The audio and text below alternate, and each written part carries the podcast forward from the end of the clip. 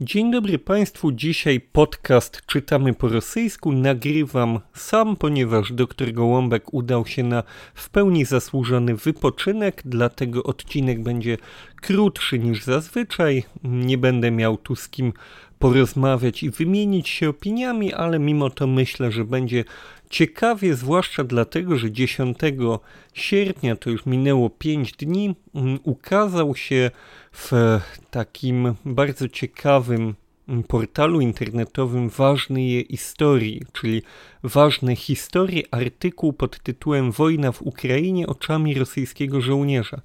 Bałagan, bezdarne dowodzenie i brak chęci, by zabijać. 33-letni były żołnierz, który w poprzedniej jeszcze dekadzie stacjonował w Czeczeni, wrócił do wojska ze względów czysto ekonomicznych jeszcze przed wojną i mm, wziął udział, choć nie do końca się na to pisał, w zdobywaniu miasta Hersoń. Nie do końca się na to pisał, to jest oczywiście stwierdzenie nie do końca poprawne, w tym sensie, że on nie spodziewał się agresywnej wojny, ale z drugiej strony, jeśli ktoś wstępuje do armii, no to oczywiście nie może uniknąć e, takiej sytuacji, w której będzie musiał faktycznie walczyć. Myślę, że to jest zrozumiałe.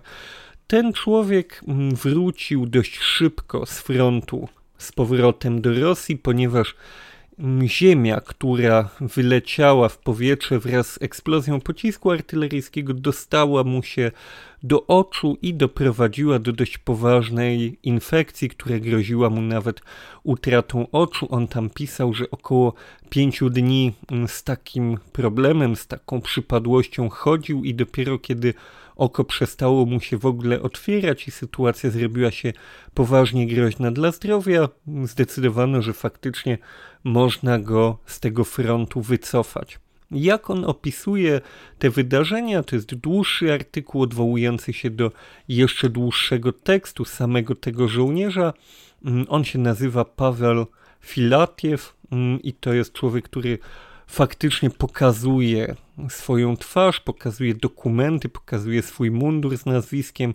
Wydaje się, że jest to sytuacja mm, realna, zresztą te ważne historii, ten portal jest medium o dobrej reputacji, któremu po prostu zwyczajnie dowierzam. No więc jak wyglądała ta historia? On został wysłany po zaciągnięciu się do armii na służbę kontraktową na Krym do jednostki tzw. Tak WDW, czyli powietrzno-desantowej.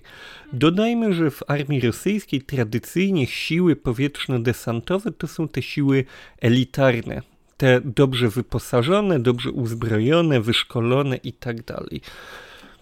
Tylko, że wydali mu wyłącznie mundur letni. Na początku butów nie było, musiał sobie dokupić, to znaczy były, ale nie na jego rozmiar, a dobrze zdajemy sobie sprawę, że jednak niewygodne buty w sytuacji takiego zwykłego noszenia to jest duży problem w sytuacji, gdy musisz przebywać duże mm, odległości z dużą ilością sprzętu i ktoś dookoła ciebie strzela, to ma jeszcze większe znaczenie.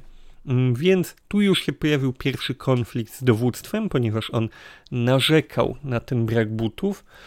Później podczas mm, jesieni zaczęli wydawać mundury zimowe, przy czym noszone i z dużymi brakami, jeśli chodzi o rozmiary, i znowu wielu żołnierzy miało problem, bo albo nie chcieli nosić rzeczy używanych po kimś w złym stanie, albo po prostu brakowało dla nich rozmiarów. To miało prowadzić do takich sytuacji, jak na przykład zimowe ćwiczenia mm, związane ze skokami spadochronowymi, a takie przygotowanie przed skokami, nie same skoki, gdzie wieźli ich nocą w zimie w otwartych ciężarówkach i po takich ćwiczeniach, jak wspomina nasz bohater tego materiału, 30 osób trafiło do ambulatorium z różnego typu chorobami. On sam miał obustronne zapalenie płuc, co mm, brzmiało dość poważnie.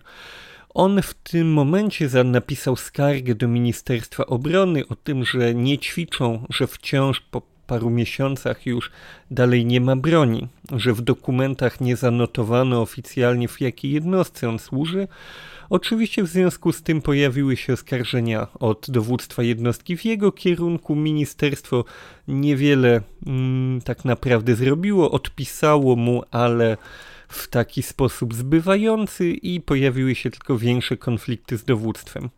Jakiś miesiąc przed atakiem na Ukrainę, czyli przed 24 lutego, styczeń, luty, mm, przesiedlili tych żołnierzy do namiotów. On tu opisuje, mm, jak mieszkali w 40 w namiocie bez łazienek, gdzie nie było czym palić w piecykach, myli się w morzu, i tam wielokrotnie były problemy właśnie zdrowotne, to znaczy ci żołnierze się przeziębiali, łapali infekcje, byli ogólnie tą sytuacją zmęczeni. Tam też po czterech miesiącach służby nasz e, narrator tego artykułu, bohater, jakoś mi tu nie do końca pasuje to słowo jednak, mm, twierdzi, dostał swój pierwszy w armii karabin, pierwszy od zaciągnięcia się ten drugi raz. Karabin z uszkodzonym paskiem do przenoszenia, zardzewiały i generalnie mm, mało sprawny. Brakowało także kamizelek kuloodpornych dla żołnierzy, a przypomnę, mówimy o jednostce mm, elitarnej, no nie komandosów, ale jednak tych wojsk, które są traktowane jako te lepsze. 20 lutego rzucili ich jeszcze kawałek dalej, bliżej granicy, zmęczonych, zmarzniętych i kompletnie zdezorientowanych. Oni oczywiście rozumieli, że coś się dzieje, po, po pierwsze widzieli, że mm, samo same stosunki z dowództwem zaczęły się zmieniać. Ta nerwowość, myślę, przechodziła po szczeblach z góry na dół. Dodatkowo widzieli, co się dzieje w mediach, czuli, że coś się wydarzy, dokładnie nie rozumieli co. 23 lutego dowództwo nie zakomunikowało im, że na następny dzień rozpoczyna się wojna. To, co im powiedzieli, to to, że od następnego dnia zaczną zarabiać po 69 dolarów dziennie, plus zwykła wypłata, zwykły żołd. Uderza przy tym sam fakt, że dowództwo podało tę kwotę w amerykańskich dolarach. Szykujemy się do wojny, którą mm, pozycjonujemy, układamy ludziom w głowach jako wojna z agresywnym blokiem NATO, którego głównym mm, prowodyrem tej szajki złych krajów jest Ameryka, Stany Zjednoczone, a wypłatę dla żołnierzy liczymy w ich walucie. To jest paradoks, y, do którego już zdążyliśmy chyba przywyknąć. Padło tutaj jedno piękne zdanie: Armia jest tak zbudowana, że nie ma tam kogo się zapytać. Oni faktycznie nie rozumieli, dokąd jadą, kiedy nocą ich wysłano. Oczywiście tutaj warto powiedzieć, że możemy mieć w pełni uzasadnione wątpliwości, bo jest to jednocześnie spowiedź żołnierza i jednocześnie może to być próba usprawiedliwienia samego siebie. W końcu mówimy o ludziach, którzy ruszyli mordować w obcym kraju, strzelać do ludzi, zajmować ich teren, niszczyć ich infrastrukturę, mm, budowle mieszkalne, miasta i tak dalej, więc naturalne będzie dla takiego człowieka twierdzić, że on niczego nie wiedział, nie rozumiał mm, i nie chciał. Chociaż z drugiej strony trzeba powiedzieć, że ten człowiek, co budzi pewne zaufanie, dość wprost mówi, że on rozumiał, że nadchodzi coś złego, coś w czym on brać udziału nie chce, wojna, która nie będzie dobra dla niego, dla kraju, ale jednocześnie stał się, jak sam to określił, to chyba jest człowiek, który ma coś poukładane w głowie. On stwierdził, że po pierwsze stał się zakładnikiem mm, wielu różnych czynników, takich jak patriotyzm, pieniądze, poczucie obowiązku, poczucie konieczności dbania o swoją karierę, strach przed państwem, które może go ukarać za to, co zrobi. On jawnie przyznawał się, że uznał, że jeśli teraz się wycofa, teraz, czyli wtedy, to sam siebie będzie uważał za tchórza. Jednocześnie zauważył, że państwo oplotło go całą siecią różnych zależności, pokus finansowych, propagandowych, takich szeroko pojętych psychologicznie haczyków. Więc tutaj uznałbym, że faktycznie to jest człowiek, który mówi z sensem i nie do końca próbuje się przy tym wszystkim wybielać, choć tego wybielania na pewno trochę tu jest. On twierdzi, że mm, ruszyli kolumną pokonali granicę wciąż nie wiedząc, jakie, przynajmniej oni, jako ci pojedynczy żołnierze, jakie mają zadanie do wykonania, dlaczego ta wojna wybuchła, co dokładnie się dzieje.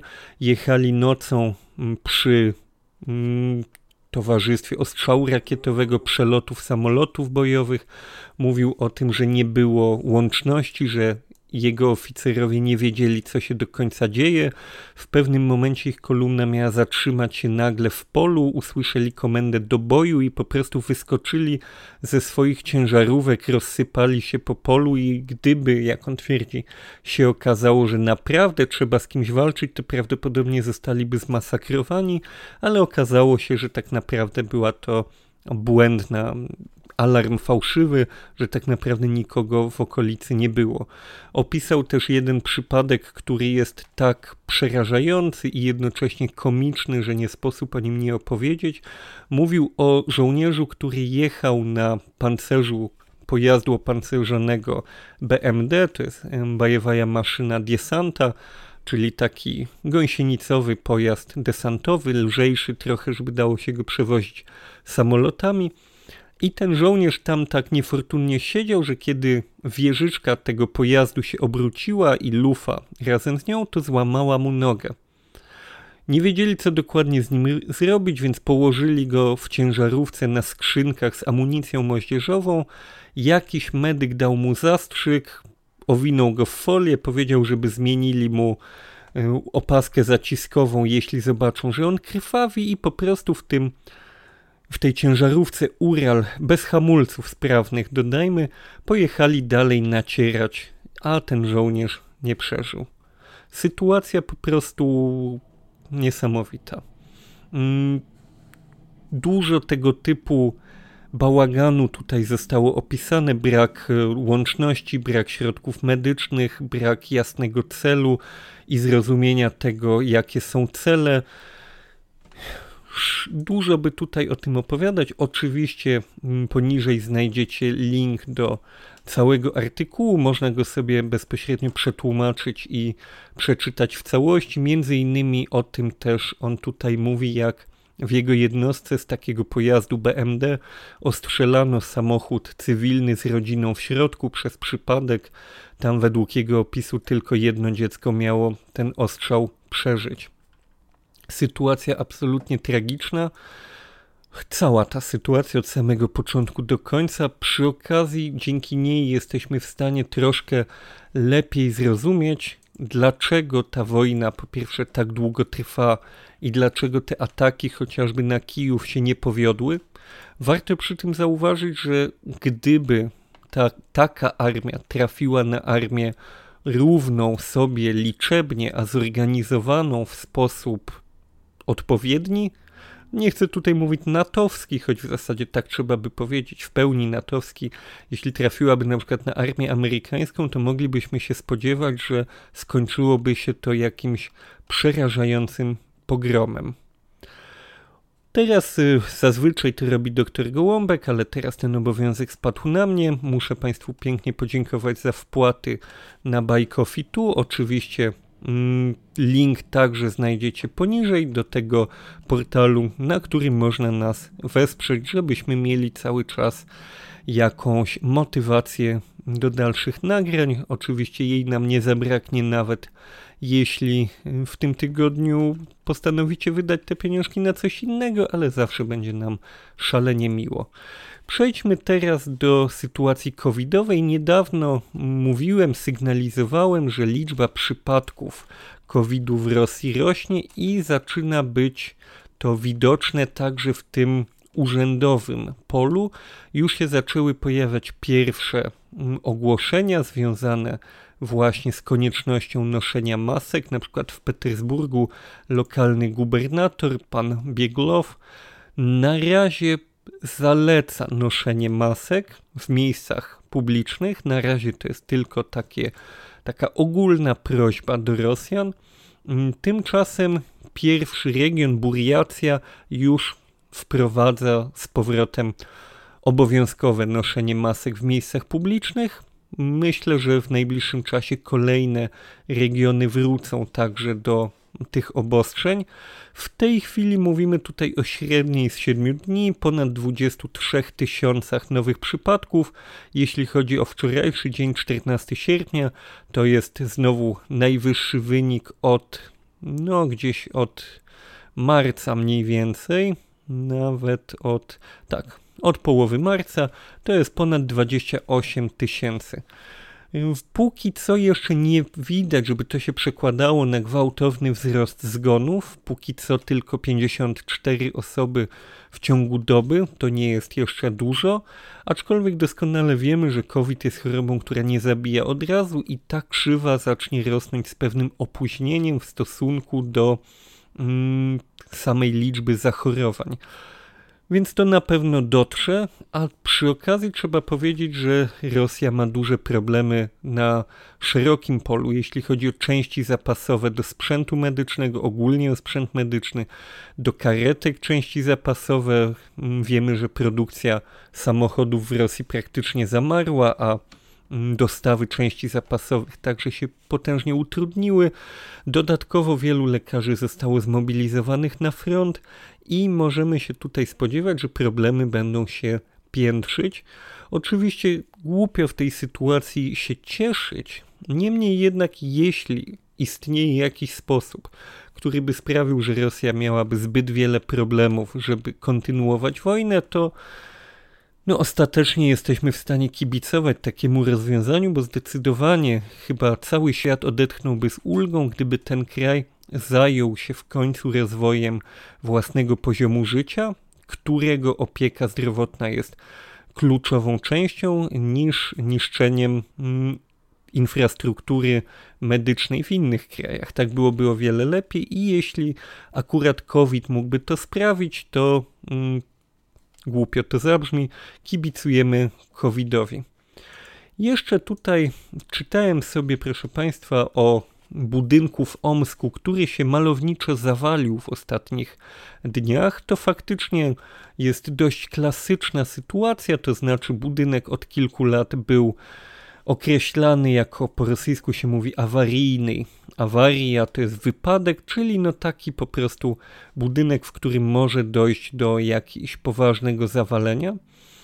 To jest jednak sytuacja mało interesująca. Stan budownictwa mieszkaniowego w Rosji jest ogólnie rzecz biorąc y, wymagający poprawy i to, że się budynek sam z siebie zwyczajnie zawalił, to nie jest aż tak zaskakujące, ale jednocześnie, jako że to się działo w Omsku, zacząłem sobie czytać, co tam ciekawego w Omsku. Przypomnę, to jest to, ten wspaniały, to wspaniałe miasto, w którym jest jedna stacja metra. Oczywiście metro nie działa, ale jedną stację udało się zbudować, więc ona stanowi przejście podziemne i tam się pojawiła ciekawa, e, ciekawy news, którego byśmy się raczej nie spodziewali. Otóż mieszkańcy Omska skarżą się na plagę tarantul. To nie są oczywiście, tak jak często mylnie nazywamy tarantulami ptaszniki. To jest tarantula południowo-rosyjska, jeśli dobrze tłumaczę nazwę. W tych regionach mówią na nią pająk ogrodnik, pałuk agarodnik. Ona ma mniej więcej do 7 cm wielkości, licząc z łapkami. To oczywiście może nie jest y, jakiś rekordowy wielki pająk, prawda? Nic takiego co moglibyśmy pokazywać w zoo i się cieszyć y, uznaniem zwiedzających, którzy patrzą, och jaki wielki pająk, do ptasznika Goliata jeszcze mu daleko, ale wciąż jest to sporo więcej niż takie tradycyjne krzyżaki, które widujemy w naszych domach.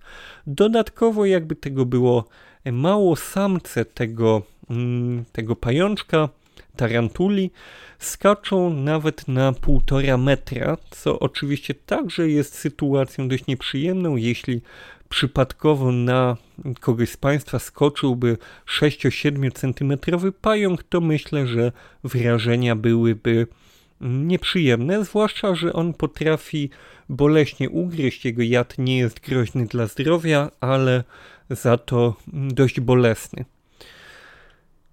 Tego się myślę nie spodziewaliście, że na Syberii może dojść do plagi tarantul, ale jak się okazuje, także świat zwierzęcy stara się w jakiś sposób Rosjanom przekazać, że można by przestać napadać na innych i może wtedy, jakby oni przestali, to pająki też wrócą do ogrodów, bo one lubią sobie siedzieć w ziemi i nikomu nie przeszkadzać. Dziękuję pięknie za uwagę. W przyszłym tygodniu powinniśmy się już spotkać w klasycznym e, zespole, a póki co życzę Państwu dobrej nocy lub jakiejkolwiek innej dobrej pory dnia.